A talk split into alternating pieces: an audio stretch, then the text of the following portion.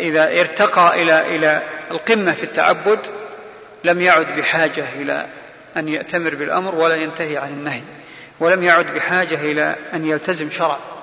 لأنهم يقولون الشرع جاء لترويض العوام لترويض العوام من أجل أن يعيش البشر على نظم أما الخواص الذين هم يزعمون هؤلاء العباد فإن الخواص ارتقوا إلى درجة ليسوا بحاجة معها إلى أن يلتزموا الشرع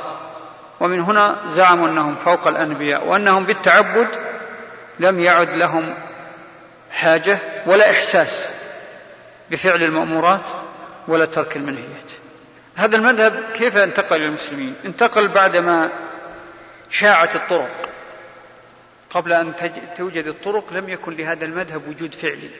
رغم وجود الكلام في القرن الثاني والثالث إلا أن هذه كنزعة فعلية موجودة ما كانت توجد إلا على شكل بذور ليست كاملة يعني بذورها في القرن الثاني والثالث ظاهرة عند بعض العباد مثل مثل مقولة لا أعبدك رجاء جنتك ولا خوف نارك إنما أعبدك محبة لك ونحو ذلك هذا معنى الكلام فهذه النزعة فعلا راجعة إلى مسألة إلغاء الأمر والنهي والوعد والوعيد والأمر والعمل بشرع الله لكنها لم تكن إلى حد إلغاء الشرع كان هؤلاء يدعون أنهم يتورعون وأنهم يعملون الأركان الدين وواجباته وإن قعدوا عن أمور أيضا واجبات أخرى لكنهم لم يجرؤوا على إلغاء الشرع في سلوكياتهم بعد القرن الثالث لما شاعت الباطنية وشاعت الطرق دخلت هذه المذاهب عبر الطرق فوجد من غلاة الطرقية الصوفية من يعتقد هذا المذهب ويستغني عن الشرع بزعمه لأنه وصل إلى درجة الفناء الفناء بمن يزعم أنه يفني يفنى بالرب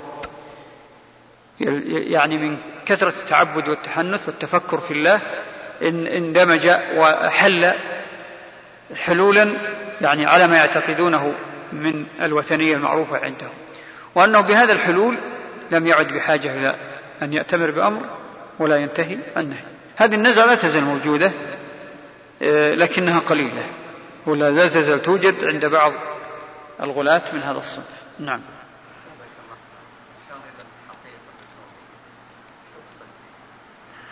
الحقيقة الكونية تتلخص في الربوبية في الربوبية الحقيقة الكونية هي أمور الربوبية و الحقيقة الكونية هي اعتقاد أن هذا العابد أصبح ذرة من هذا الكيان والكيان هو الله يعني آه، وحدة الوجود والاتحاد ونحوها والحلول هي التي ترجع إلى فلسفة الحقيقة الكونية نعم ومن ظن أن البشر ينتهي إلى حد يستوي عنده الأمران دائما فقد افترى وخالف ضرورة الحس ولكن قد يعرض للإنسان بعض الأوقات عارض كالسكر والإغماء ونحو ذلك مما يشغل عن الإحساس ببعض الأمور فأما أن يسقط إحساسه بالكلية مع وجود الحياة فيه فهذا ممتنع فإن النائم لم يفقد إحساسه فإن النائم لم يفقد إحساس نفسه بل يرى في منامه ما يسوءه تارة وما يسره أخرى فالأحوال التي يعبر عنها بالاصطلام والفناء والسكر ونحو ذلك إنما تتضمن عدم الإحساس ببعض الأشياء دون بعض فهي مع نقص صاحبها لضعف تمييزه لا تنتهي إلى حد يسقط لا تنتهي إلى حد يسقط فيه التمييز يسقط فيه التمييز مطلقا ومن نفى التمييز في هذا المقام مطلقا وعظم هذا المقام فقد غلط في الحقيقة الكونية والدينية قدرا وشرعا وغلط في حق الله وفي أمره حيث وغلط في حق الله وفي أمره حيث ظن أن وجود هذا لا وجود له وحيث ظن أنه ممدوح ولا مدح في عدم التمييز العقل والمعرفة وإذا سمعت بعض الشيوخ يقول أريد أن لا أريد أو أن العارف لا حظ له وأنه يصير كالميت بين يدي الغاسل ونحو ذلك فهذا إنما يمدح منه سقوط إرادته التي يؤمر بها وعدم حظه الذي لم يؤمر بطلبه وأنه كالميت في طلب ما لم يؤمر بطلبه وترك دفع ما لم يؤمر بدفعه ومن اراد بذلك انه تبطل ارادته بالكليه وانه لا يحس باللذه والالم والنافع والضار فهذا مخالف لضروره الحس والعقل ومن مدح هذا فهو مخالف لضروره الدين والعقل الشيخ في الحقيقه في مثل هذه المقامات كثيرا ما يميل التفصيل الذي يدخل المعاني الصحيحه المحتمله المحتمله في بعض العبارات لماذا؟ لأنه وجد من بعض المنتسبين للسلف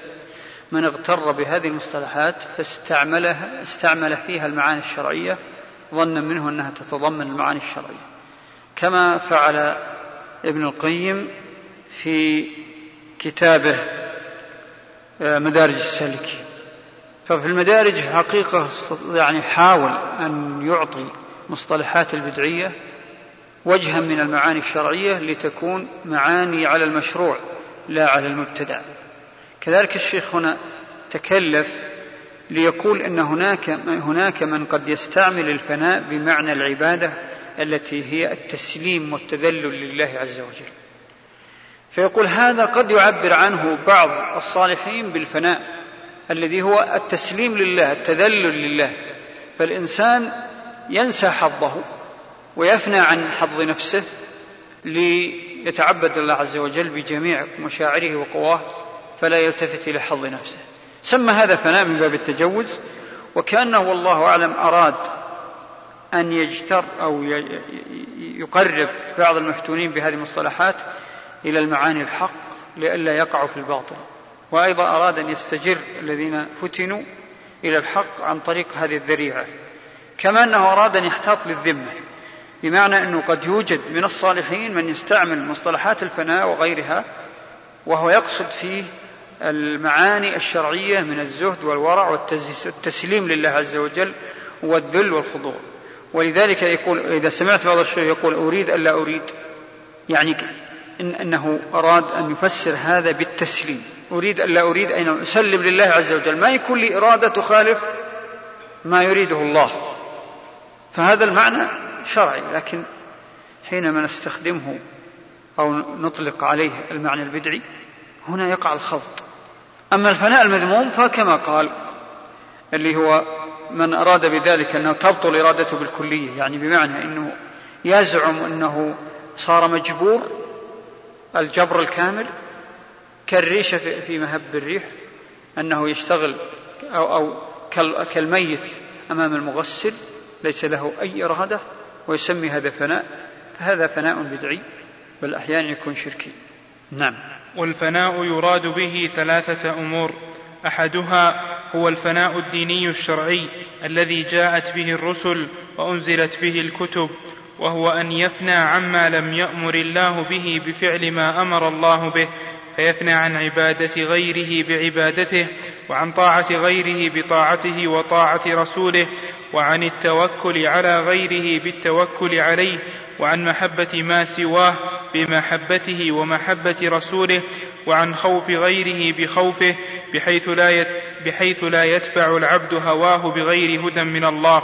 وبحيث يكون الله ورسوله احب اليه مما سواهما كما قال تعالى قل إن كان آباؤكم وأبناؤكم وإخوانكم وأزواجكم وعشيرتكم وأموال اقترفتموها وتجارة تخشون كسادها ومساكن ترضونها أحب إليكم من الله ورسوله وجهاد في سبيله فتربصوا حتى يأتي الله بأمره فهذا كله هو مما أمر الله به ورسوله هذا هو المعنى الذي أشار إليه قبل قليل اللي هو التسليم التسليم لله عز وجل لكن كيف يسمى فناء الحقيقة هذا يشكل وشيخ الإسلام رحمه الله يعني أوقع من بعده من أهل السنة خاصة في إشكال في هذا الأمر نعم هو أراد أن, أن يجذب الذين ابتلوا إلى الحقائق الشرعية بهذا الاستدراج لكن مع ذلك كونه يعتبر هذا فناء مشروع أو هذا التعبد لله عز وجل اللي هو حقيقة العبادة والتسليم والذل لله عز وجل سبحانه وأن الإنسان لا يلتفت إلى غير مراد الله ولا يهتم بغير ما يريده الله لا يبالي إلا بما يحبه الله هذا نعم يعني تسليم لكن كيف نسميه فناء فالأمر فيه تكلف شديد لعل للشيخ ما ذكرته من الأعذار نعم واما الفناء الثاني وهو الذي يذكره بعض الصوفيه وهو أن يفنى عن شهود ما سوى الله تعالى فيفنى بمعبوده عن عبادته وبمذكوره عن ذكره وبمعروفه عن معرفته بحيث قد يغيب عن شهود نفسه لما سوى الله تعالى فهذا حال ناقص قد يعرض لبعض السالكين وهو وليس هو من لوازم طريق الله ولهذا لم يعرف مثل ولهذا لم يعرف مثل هذا للنبي صلى الله عليه وسلم وللسابقين الاولين ومن جعل هذا نهايه السالكين فهو ضال ضلالا مبينا وكذلك من جعله من لوازم طريق الله فهو مخطئ بل هو من عوارض طريق الله التي تعرض لبعض الناس دون بعض ليس هو من اللوازم التي تحصر لكل سالك طبعا ستلاحظون هذا النوع الثاني سيكون يعني ملتبس مع النوع الثالث لكن قبل أن نقرأ الثالث أحب أن نقرب النوع الثاني للمصطلحات المشهورة وهو أن النوع الثاني من الفناء هو فناء أصحاب الاتحاد والحلول والنوع الثالث هو أصحاب هو فناء أصحاب وحدة الوجود يعني النوع الثاني وهو ضلال وشرك هو ان يعتقد هذا العابد بزعمه انه اتحد مع الله لكن ومع ذلك لكل واحد منهما مسمى هذا عبد وهذا معبود يعني بمعنى انه عنده جزء يبقى عنده نسبه من الفارق بين الخالق والمخلوق نسبه من الفارق لكن هذه النسبه ليست في جانب العباده في جانب العباده يرى انه حل واتحد بالله تعالى الله عما يزعمون اما حلول جزئي او كلي يعني هذه فلسفات ما تنتهي بعضهم يرى أنه يعني حلت فيه روح من الله أو أنه آه، يعني آه، حل فيه شيء من الأمور المقدسة مثل أرواح الملائكة وإلى آخره أو أرواح أخرى أو العقل الفعال كل منهم له مسلك والحلول قد يكون من باب تقديس المخلوق ليتصف ببعض صفات الخالق أو العكس اعتقاد أن صفات الخالق هي التي أيضا وجدت في المخلوق وبينهما دور لكن ومع ذلك هي فلسفات إذا أقول من أجل نفرق بين الثالث الأول واضح وهو المقصود به العبادة الحقة لكن سمي فناء تجوزا لكن النوع الثاني الفناء الثاني هو فناء الاتحاد والحلول الذي لا يزال يرى أن وجود الخالق له خصائص ووجود المخلوق له خصائص لكن في العبادة اندمج هذا العابد مع المعبود أما النوع الثالث الذي سيذكره فهو فناء أصحاب وحدة الوجود الذين لا يفرقون بين خالق ومخلوق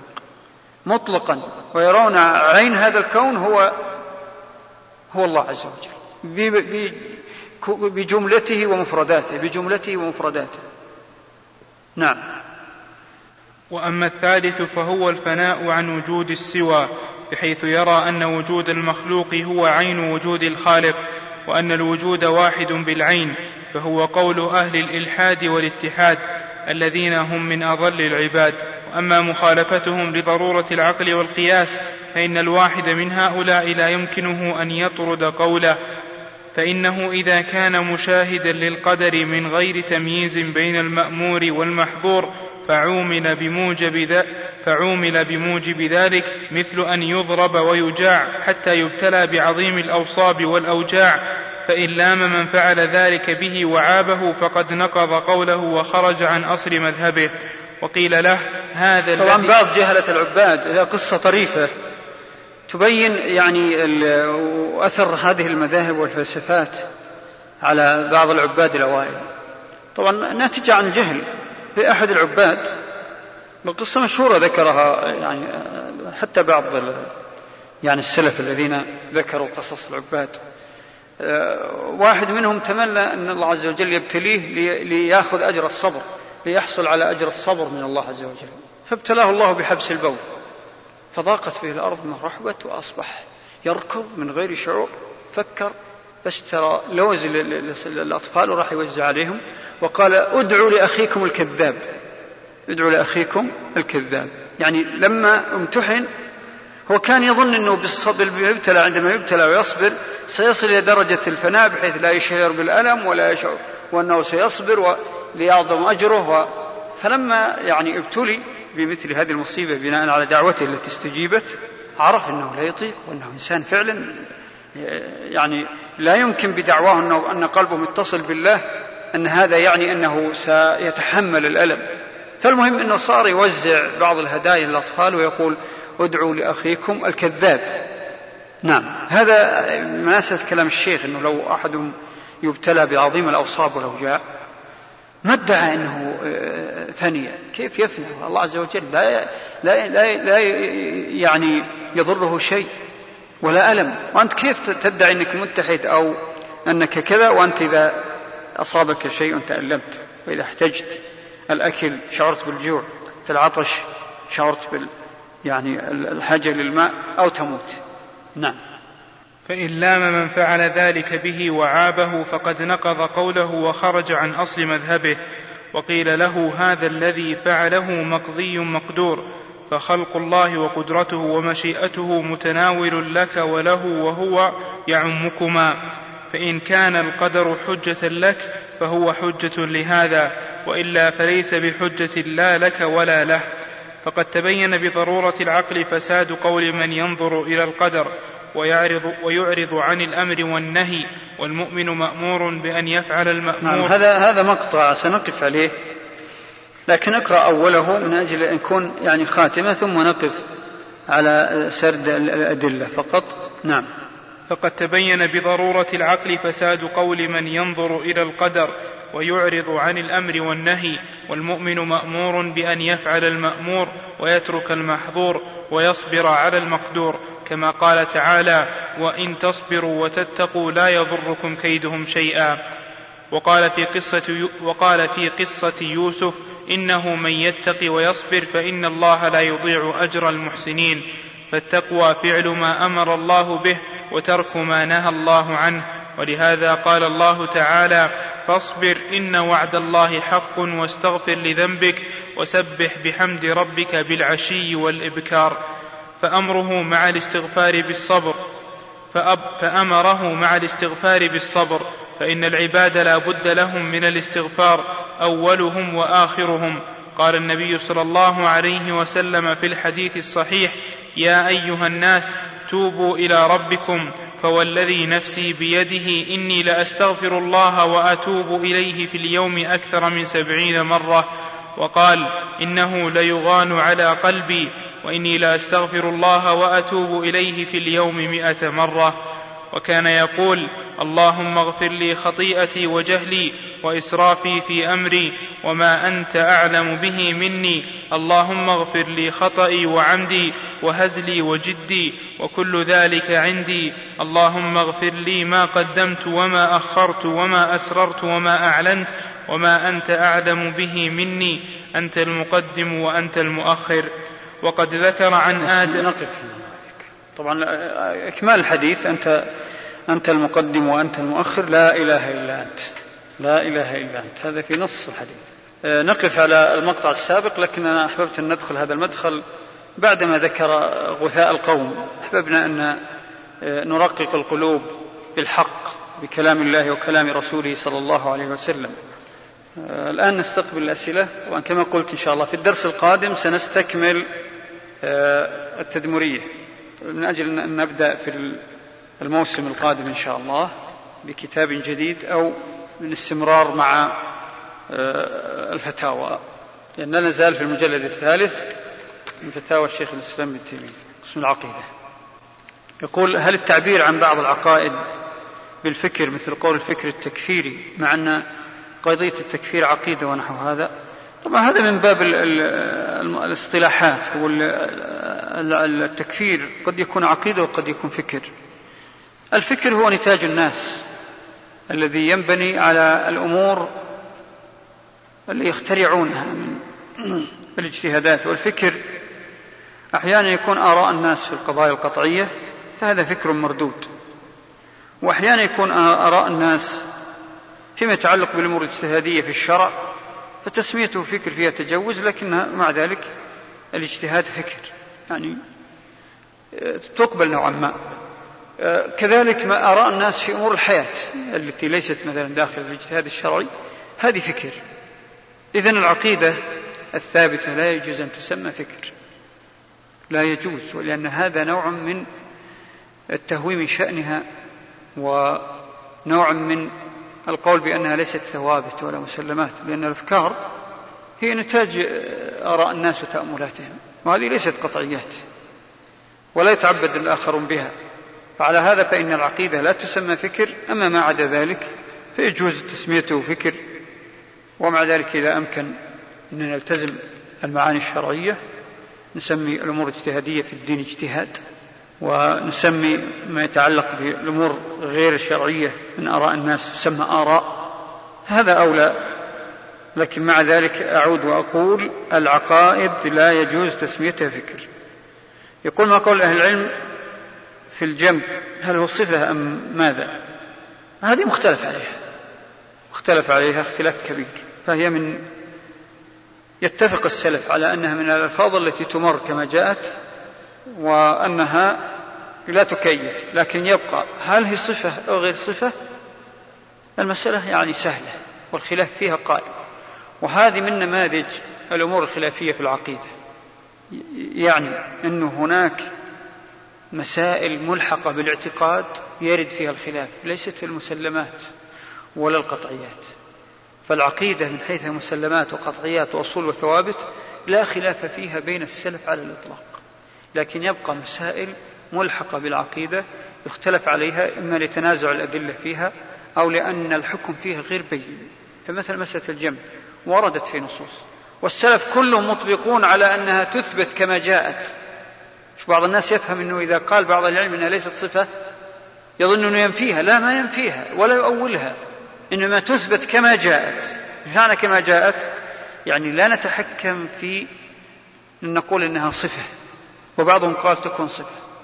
فالنزاع في هذا ليس في أصل ورودها ولا في ثبوتها إنما النزاع هل تسمى صفة أو هي خبر عن الله أما أنها خبر فباتفاق لكن هل يوقف على أنها خبر لا بعض السلف يقول أنها تثبت صفة إذن المسألة يعني من الخلافيات ولا يجوز أن يقف عندها المسلم وفي الحقيقة أنا أنصح كل طالب علم فضلا عن عامة المسلمين ألا يقف عند هذه الأمور ولا يشغل نفسه فيها وهو في عافية يعني يعتقد أن ما جاء الخبر فيه عن الله عز وجل حق وصدق ما دام ثبت النص وهذه وردت في القرآن وفي السنة الجمع وردت في القرآن وفي السنة فلا داعي أن الإنسان يعني يخوض فيها بأكثر مما ورد ويسلم بأنها حق على الحقيقة على ما يليق بجلال الله سبحانه سواء سمت صفة أو خبر أو قيل ما قيل ما دامت تثبت فالأمر سهل الشق الثاني من السؤال يقول كثيرا ما ترد أو كذا تتردد عبارة الحقيقة كما في قول شيخ الإسلام وهذا قد كفر ادعى الحقيقة من المتصوفة نعم الحقيقة التي أشرت, أشرت, أشرت إليها قبل قليل وأشار إليها الشيخ الحقيقة التي يزعمون فيها أن الإنسان إذا وصلها يستغني عن امتثال أوامر الله واجتناب نواهي يستغني عن الشرع يسمون هذا الحقيقة ويرون أنه هذا يعني مرادف أو مغاير للشريعة الشريعة أحكام تحكم سلوكيات العامة هذه السلوكيات أو, أو الـ الـ هذه الـ الأمور التي تحكم سلوكيات العامة يرون أن العابد منهم ما يحتاجها لأنه وصل إلى حقيقة التوحيد الذي هو الفناء فلا يحتاج إلى الشرع والأوامر والنواهي والله أعلم وصلى الله وسلم وبارك على نبينا محمد وآله وصحبه أجمعين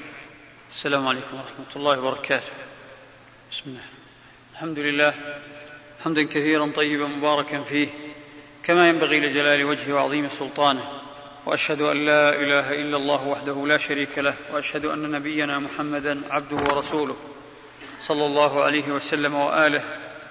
ورضي الله عن صحابته والتابعين ومن تبعهم بإحسان إلى يوم الدين وبعد قبل أن نبدأ الدرس وهو استكمال إن شاء الله كتاب التدمرية من ضمن المجلد الثالث من فتاوى شيخ الإسلام ابن تيمية استعن بالله بسم الله الرحمن الرحيم الحمد لله رب العالمين والصلاة والسلام على نبينا محمد وعلى آله وصحبه أجمعين قال شيخ الإسلام رحمه الله تعالى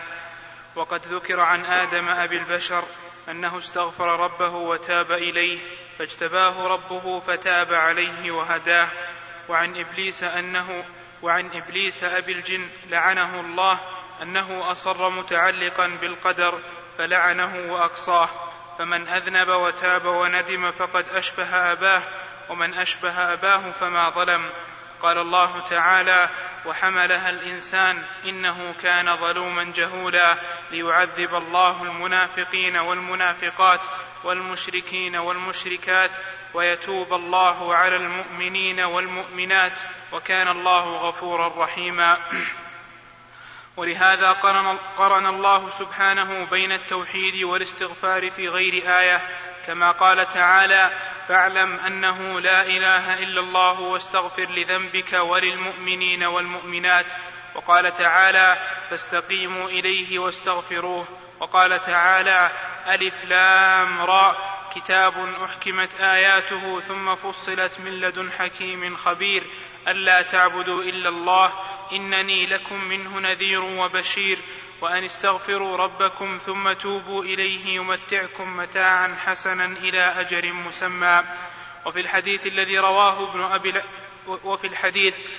الذي رواه ابن أبي عاصم وغيره يقول الشيطان أهلكت الناس بالذنوب وأهلكوني بلا إله إلا الله والاستغفار فلما رايت ذلك بثثت فيهم الاهواء فهم يذنبون ولا يتوبون لانهم يحسبون انهم يحسنون صنعا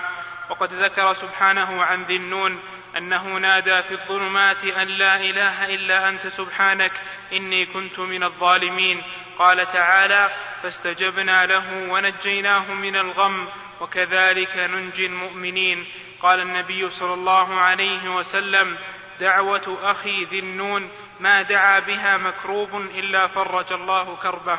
وجماع ذلك أنه لا بد له طبعا هذا, هذا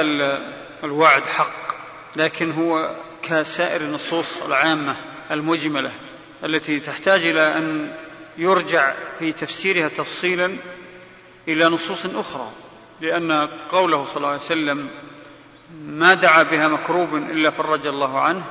هذا حق لكن بشرط أن تتوافر فيه الشروط وتنتفي الموانع وهذا في كل عمل كما أن الله عز وجل وعد من شهد أن لا إله إلا الله وأن محمد رسول الله بأن يدخل الجنة فإن هذا مشروط بشروط وانتفاء موانع كذلك من حقق أركان الإيمان من حقق أركان الإسلام من حقق بعض الأخلاق التي ذكرها النبي صلى الله عليه وسلم بأن من فعلها دخل الجنة هذه كلها من ألفاظ الوعد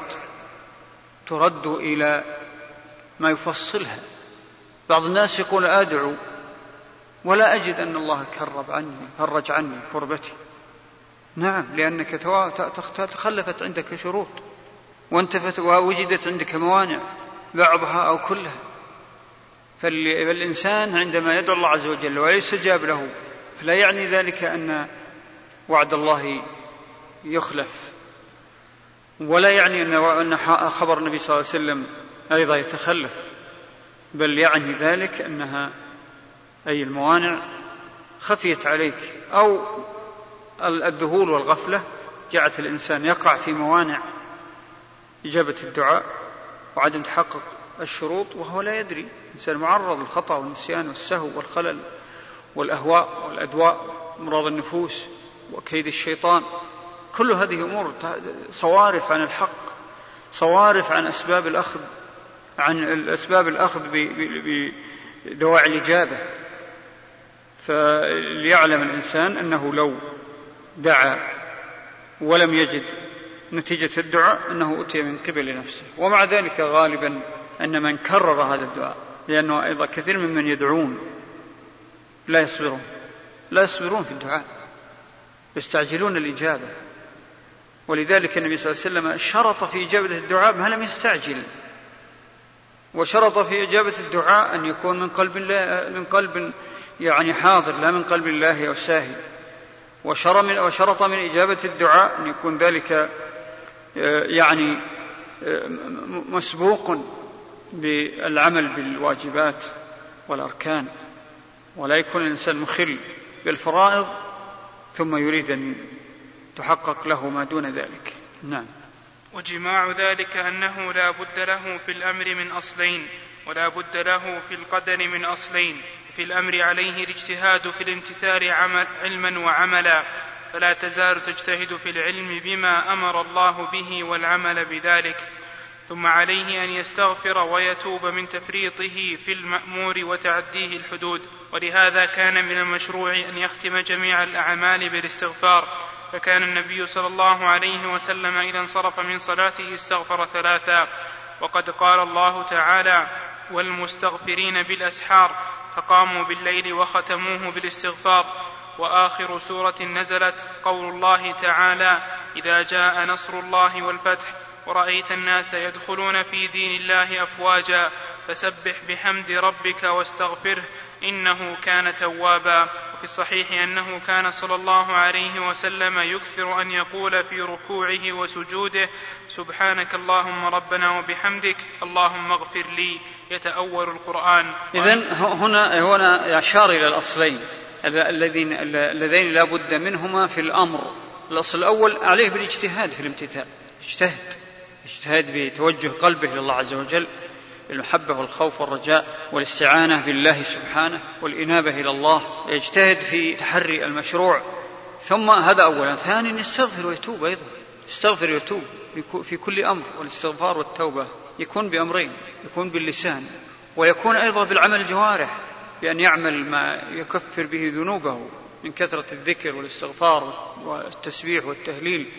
ومن عمل الصالحات فإن هذا نوع من الاستغفار أو نوع من التوبة نوع من التوبة والاستغفار يكون أوسع من التوبة من وجه والتوبة أوسع من الاستغفار من وجه آخر من وجه كذلك فعلى هذا أنه فالأصلان في القدر في الأمر أي في تحقيق أمر الله عز وجل الاجتهاد والاستغفار والتوبة نعم وأما في القدر فعليه أن يستعين بالله في فعل ما أمر به ويتوكل عليه ويدعوه ويرغب إليه ويستعيذ به ويكون مفتقرا اليه في طلب الخير وترك الشر وعليه ان يصبر على المقدور ويعلم ان ما اصابه لم يكن ليخطئه وما اخطاه لم يكن ليصيبه واذا اذاه الناس علم ان ذلك مقدر عليه ومن نعم نعم هنا هنا ايضا القدر جعل الاصلين اولا ان يستعين بالله هذا اولا ثم بعد ذلك يصبر الاستعانه بالله ثم الصبر ومن مقتضى الصبر أن يعلم أن ما أصابه لم يكن ليخطأه يخطئه وما أخطأه لم يكن ليصيبه لأن هذا هو اللي يصبر المؤمن إذا علم المؤمن أن ما أصابه مقدور من الله عز وجل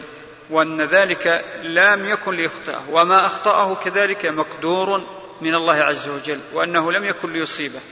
وأن ذلك من الله حكمة وفائدة للإنسان فائدة غائبة فائدة غائبة لأن الله عز وجل يعني لطيف بعباده إذا استشعر المؤمن هذا الأمر هان عليه أي مقدور وتحمل بالصبر وهذا معنى قول النبي صلى الله عليه وسلم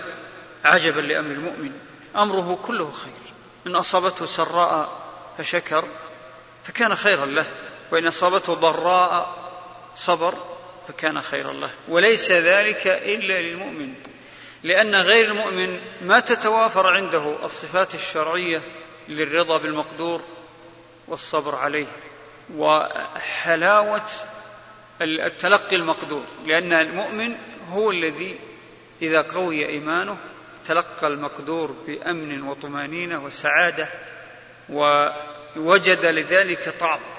وجد لذلك طعما في قلبه وفي حسه ومشاعره وهذا لا يكون إلا المؤمن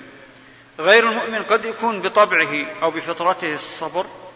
لكنه لا يتلذذ ولا يسعد به بقيمة هذا الصبر لأنه لا يعني يتحرى أو لا يؤمل بالآجل الذي وعد الله به عباده الصابرين نعم ومن هذا الباب احتجاج آدم وموسى لما قال يا آدم أنت أبو البشر خلقك الله بيده ونفخ فيك من روحه وأسجد لك ملائكته لماذا أخرجتنا ونفسك من الجنة فقال له ادم انت موسى الذي اصطفاك الله بكلامه فبكم وجدت مكتوبا علي من قبل ان اخلق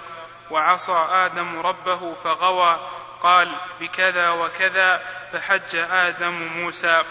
وذلك ان موسى لم يكن عتبه لادم لاجل الذنب فان ادم قد كان تاب منه والتائب من الذنب كمن لا ذنب له ولكن لاجل المصيبه التي لحقتهم من ذلك وهم مامورون ان ينظروا الى القدر الى القدر في المصائب وان يستغفروا من المعائب كما قال تعالى فاصبر ان وعد الله حق واستغفر لذنبك. نعم نعود الى الى احتجاج ادم وموسى، يعني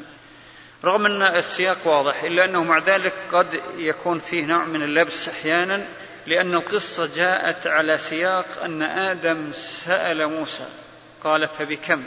طبعا هذا التقرير اصل يعني آه، آه، وهو أنه كأنه قال يا موسى ألست تعلم أن ذلك مكتوبا علي مقدرا علي قال بلى أعلم قال إذا خلاص انتهى الأمر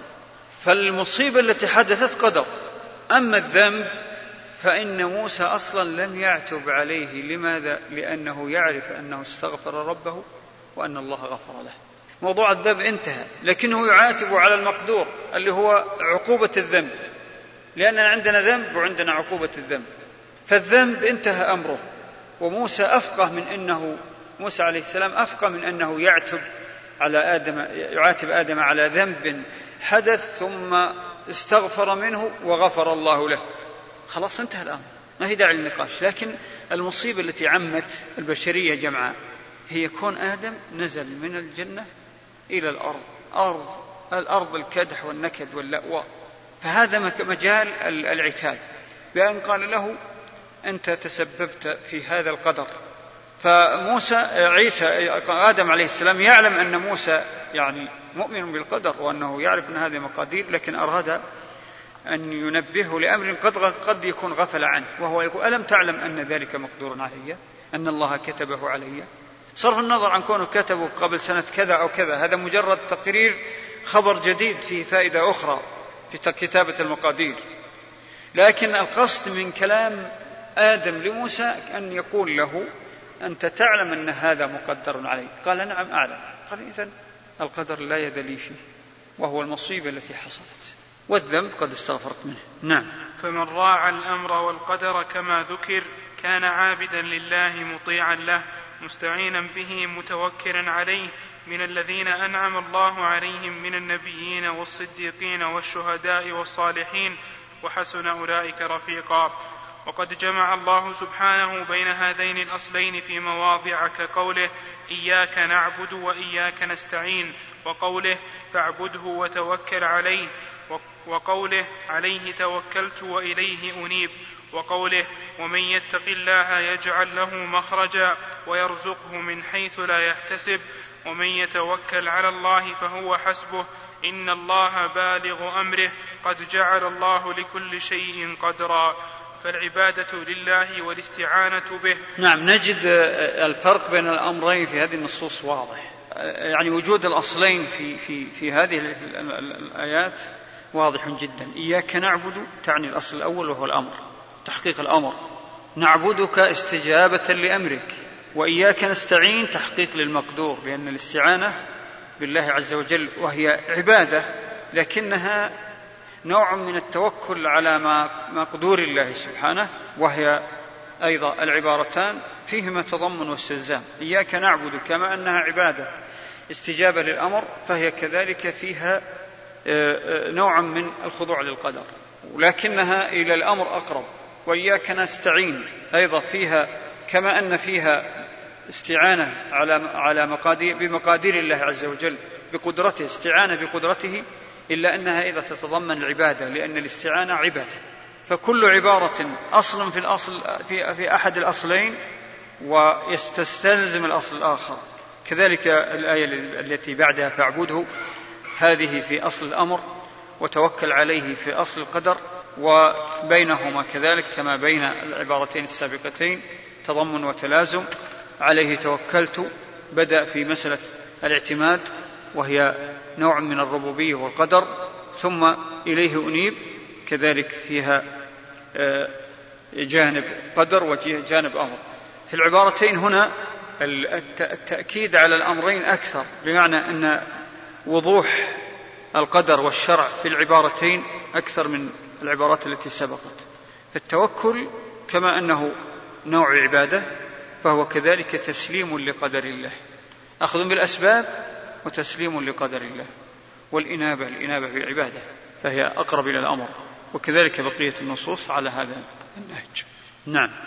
فالعبادة لله والاستعانة به وكان النبي صلى الله عليه وسلم يقول عند الأضحية اللهم منك ولك فما لم يكن بالله لا يكون فإنه لا حول ولا قوة إلا بالله وما لم يكن لله فلا ينفع ولا يدوم ولا بد في عبادته من اصلين احدهما اخلاص الدين له والثاني موافقه امره الذي بعث به رسله ولهذا كان عمر بن الخطاب رضي الله عنه يقول في دعائه اللهم اجعل عملي كله صالحا واجعله لوجهك خالصا ولا تجعل لاحد فيه شيئا وقال الفضيل بن عياض في قوله تعالى ليبلوكم ايكم احسن عملا قال اخلصه واصوبه قالوا يا ابا علي ما اخلصه واصوبه قال اذا كان العمل خالصا ولم يكن صوابا لم يقبل واذا كان صوابا ولم يكن خالصا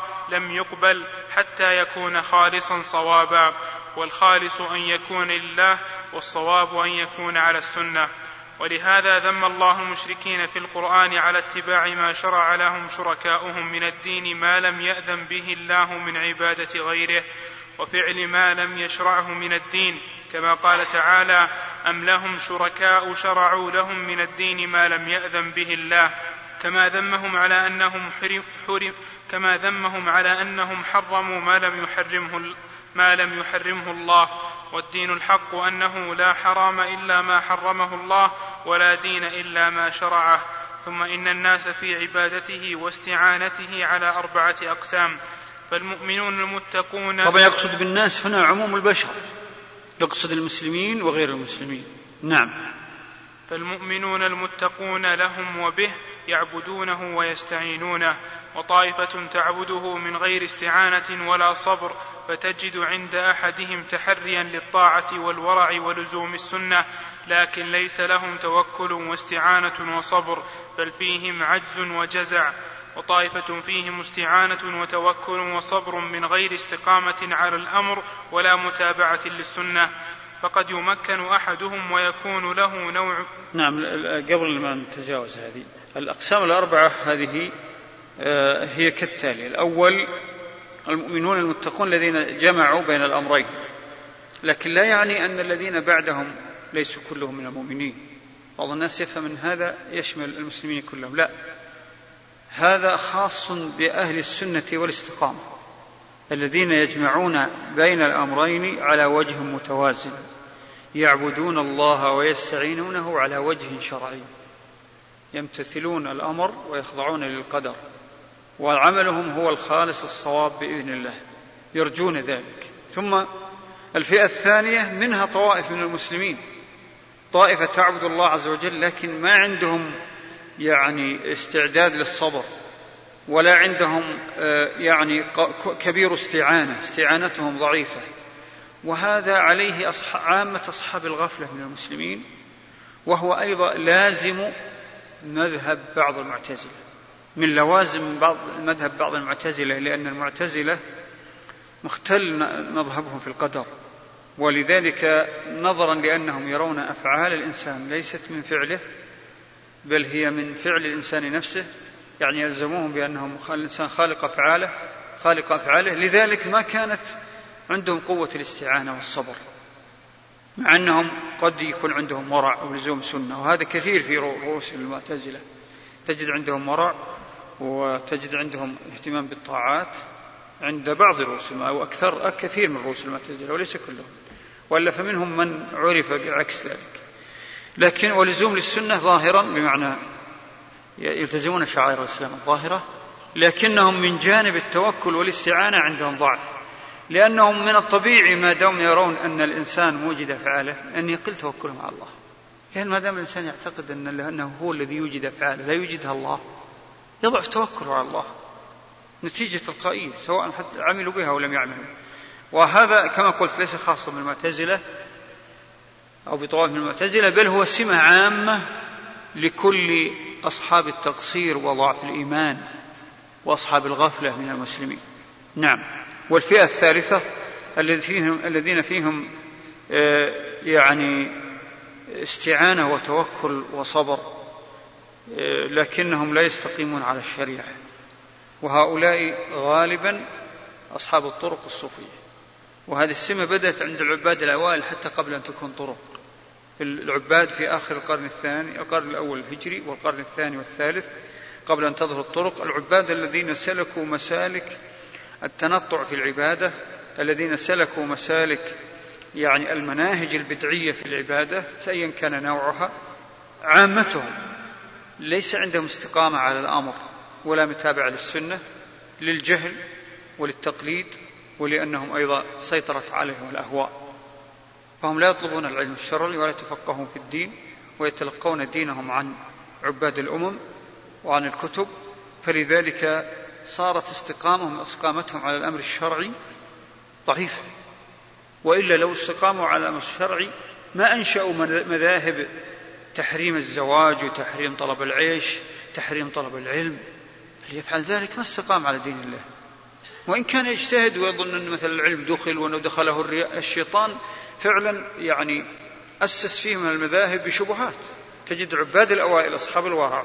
إذ حينما انقطعوا عن الناس وانقطعوا عن الجمعة والجماعات وانقطعوا عن العلم الشرعي لأنهم اتهموا نيات الناس قال كل الذين سلكوا هذه المسالك نياتهم فيها شيء طيب أنت من, من, من الذي يردك ألا, ألا تجرد نيتك وتطلب العلم من الذي يمنعك الأمر بينك وبين ربك من الذي يمنعك أن تجرد نيتك وتطلب العيش وتطلب الرزق تجرد نيتك لله عز وجل وتخالط الجمعات الجمعات والجماعات وتعاشر العلماء وأهل العلم تجلس معهم ما الذي يمنعك إذا المسألة مسألة مداخل الشيطان فإذا هذه الطائفة هي هي التي أسست مذاهب العلم يعني الصوفية والطرق وفعلا أغلب أصول الطرق الصوفية تقوم على هذا يعني الأصل تجد عند الواحد توكل وصبر على العبادة وصبر على الطاعة وصبر على والسفر و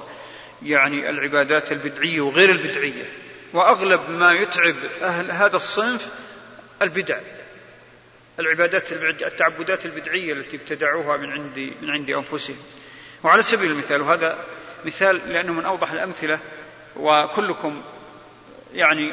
أحسب أنكم زرتم مثلا مكة وحججتم يعني يلاحظ كيف يكدح مساكين أصحاب البدع في الحج كدح يتلف أموالهم وأعصابهم وقواهم وجهودهم ويضيع وقته تضيع أوقاتهم في تتبع البدع ويضيع أجرهم لأنهم تعبدوا من غير استقامة أذكر أن رأينا ورأى غيري رأى غيري كذلك رأيت ورأي غيري أناس يحملون رجال أو نساء مسنين ومسنات على ظهورهم يصعدوا بهم غار حراء الشباب الأقوياء الواحد يبغى له ساعة ونص عشان يصل الغار وهذا حامل معه عجوز المسكين يظن يتعبد لله ما هو عبث ولا هو سايح ما هو سايح جاي حاج تتبعهم للغيران ولل يعني للمشاهد والآثار بشكل فعلا مرهق في حين الله عز وجل أراح الحاج بأن يقر في منى ويجلس ويتعبد ويسبح ويهلل ويلبي ويكبر ويستغفر ويصلي مع المسلمين ويشهد مناسك الحج ويجلس في المشاعر والشعائر وهذا المسكين يطامر في هذا يعني نموذج نعرف به قصد الشيخ أن هؤلاء هذه الطائفة فيهم استعانة وتوكل وصبر في ما يتعلق ب يعني مسالكهم في العبادة البدعية لكنهم من غير استقامة على الأمر ولا متابعة للسنة نسأل الله العافية نعم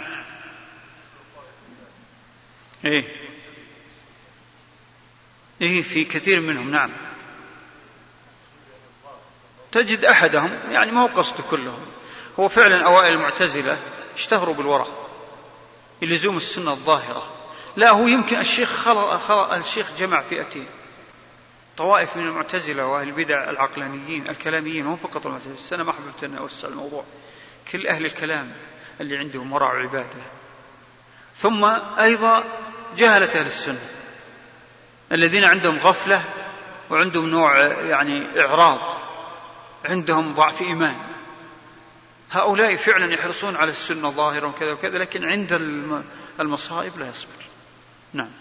وطائفة فيهم استعانة وتوكل وصبر من غير استقامة على الأمر ولا متابعة للسنة فقد يمكن أحدهم ويكون له نوع من الحال باطنا وظاهرا ويعطى من المكاشفات والتأثيرات ما لم يعطه الصنف ما لم يعطه الصنف الأول ولكن لا عاقبة له فانه ليس من المتقين والعاقبه للتقوى فالاولون لهم دين ضعيف ولكنه مستمر باق ان لم يفسده صاحبه بالجزع والعجز وهؤلاء لاحدهم حال وقوه ولكن لا يبقى له الا ما وافق الا ما وافق فيه الامر واتبع فيه السنه وشر الاقسام هذا هذا القسم الرابع هذا القسم الرابع نعم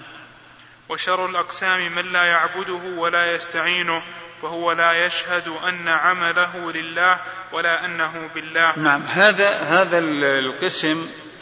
يشمل سائر الخلق الذين لا يلتزمون بالدين الحق يعني آه، لا يعبدون الله ولا يستعينوا به على الوجه فهم فهم لا يشهدون ان يعني او لا يشهد الواحد منهم ان عمله لله ولا انه بالله وان شهد فانه يعمل بالشرك يعني حتى لو ظن أن عمله بالله ولله فهو ليس على استقامة لا في الأمر ولا في القدر وهذا غالبا يقصد به الملاحدة والفلاسفة قمة الهرم في هذا التوجه أو في هذا القسم هم العقلانيون الملاحدة والفلاسفة الذين لا يخضعون للدين ولا يستجيبون للأنبياء وتبع لهم كثير من الأمم التي تنهج مناهج الديانات الوضعية وإن كان يوجد في الديانات الوضعية من يدخل في القسم الثالث يعني عباد الديانات الوضعية خاصة العباد منهم يعني في الصابئة عباد وفي المجوس عباد وفي الديانات الهندية عباد عباد يدينون بديانات مشركية ووضعية ومحرفة فهم يدخلون في الصنف الثالث لكن عامة أتباع هذه هذه الديانات الذين لا يتعبدون وهم الغالب يدخلون في صنف الملاحدة والفلاسفة الذين لا يعبدون الله ولا يستعينونه نعم فالمعتزلة ونحوهم من القدرية الذين أنكروا القدر هم, هم في تعظيم الأمر والنهي والوعد والوعيد خير من هؤلاء الجبرية القدرية الذين يعرضون عن الشرع, عن الشرع والأمر والنهي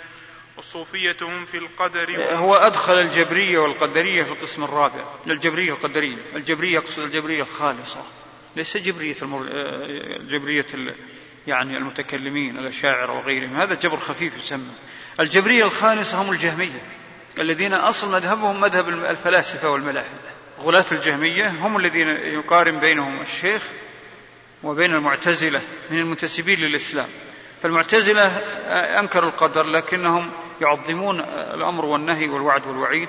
فهم خير من الجبرية الجهمية الخالصة القدرية لماذا سميت قدرية يعني عكس التسمية المشهورة التسمية المشهورة للقدرية يقصد به القدرية النافية للقدر وهنا يقصد القدرية التي تبالغ في إثبات القدر القدرية الجبرية التي تقول إنسان قدر عليه الجبر سميت قدرية من هذا الوجه الذين يقولون الأمر كله قدر لا للإنسان فيه حرية ولا إرادة ولا اختيار قدر خالص يكون الإنسان كالريشة في مهب الريح سموا قدرية لأنهم يرون أن الإنسان مجبور قدرا أن الإنسان مجبور قدرا ولذلك هذه من يعني المصطلحات التي يندر استعمالها لكنه مصطلح صحيح قدرية جبرية ولا فصل الأصل في القدرية هم النفاة نعم والصوفية هم في القدر ومشاهدة توحيد الربوبية خير من المعتزلة ولكن فيهم من فيه نوع بدع مع إعراض عن بعض الأمر والنهي والوعد والوعيد حتى يجعل الغاية هي مشاهدة توحيد الربوبية والفناء في ذلك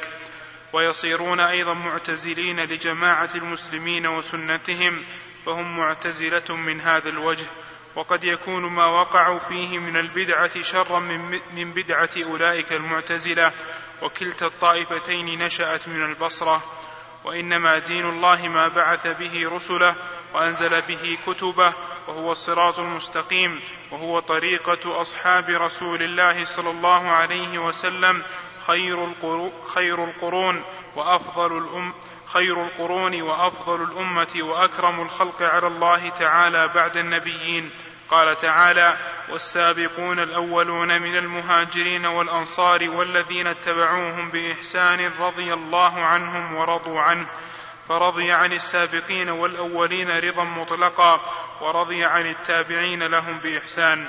وقد قال النبي صلى الله عليه وسلم في الأحاديث الصحيحة خير القرون القرن خير القرون القرن الذي بعثت فيهم ثم الذين يلونهم ثم الذين يلونهم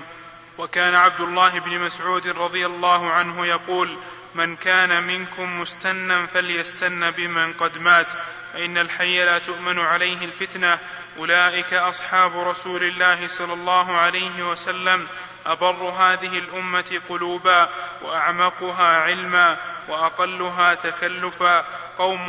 قوم, اختارهم الله لصحبة نبيه صلى الله عليه وسلم وإقامة دينه فاعرفوا لهم حقهم وتمسكوا بدينهم فإنهم كانوا على الهدى المستقيم وقال حذيفة بن اليمان رضي الله عنهما يا معشر القراء استقيموا وخذوا طريق من كان قبلكم فوالله لئن اتبعتموهم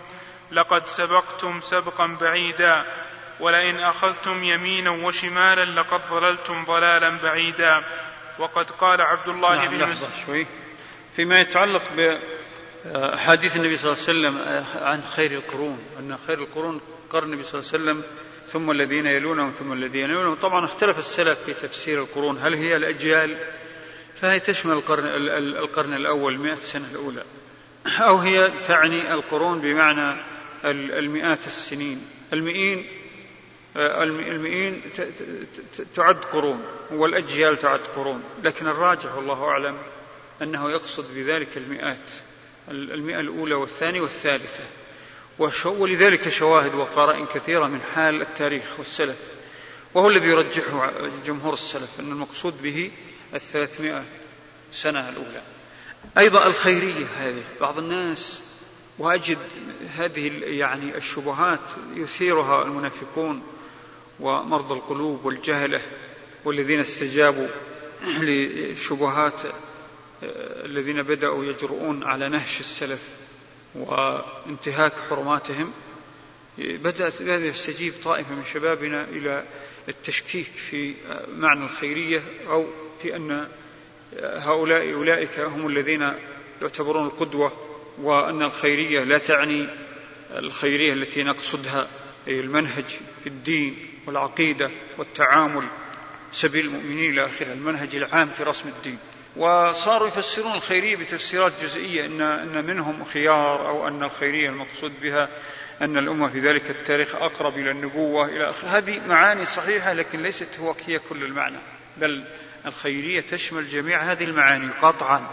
فالخيرية لأنها من حيث النوع نوعية الأخيار في القرون الثلاثة الأولى لا شك أنها خير ممن جاء بعدهم هذا من جانب الجانب الآخر أنها لم تستفحل الفرق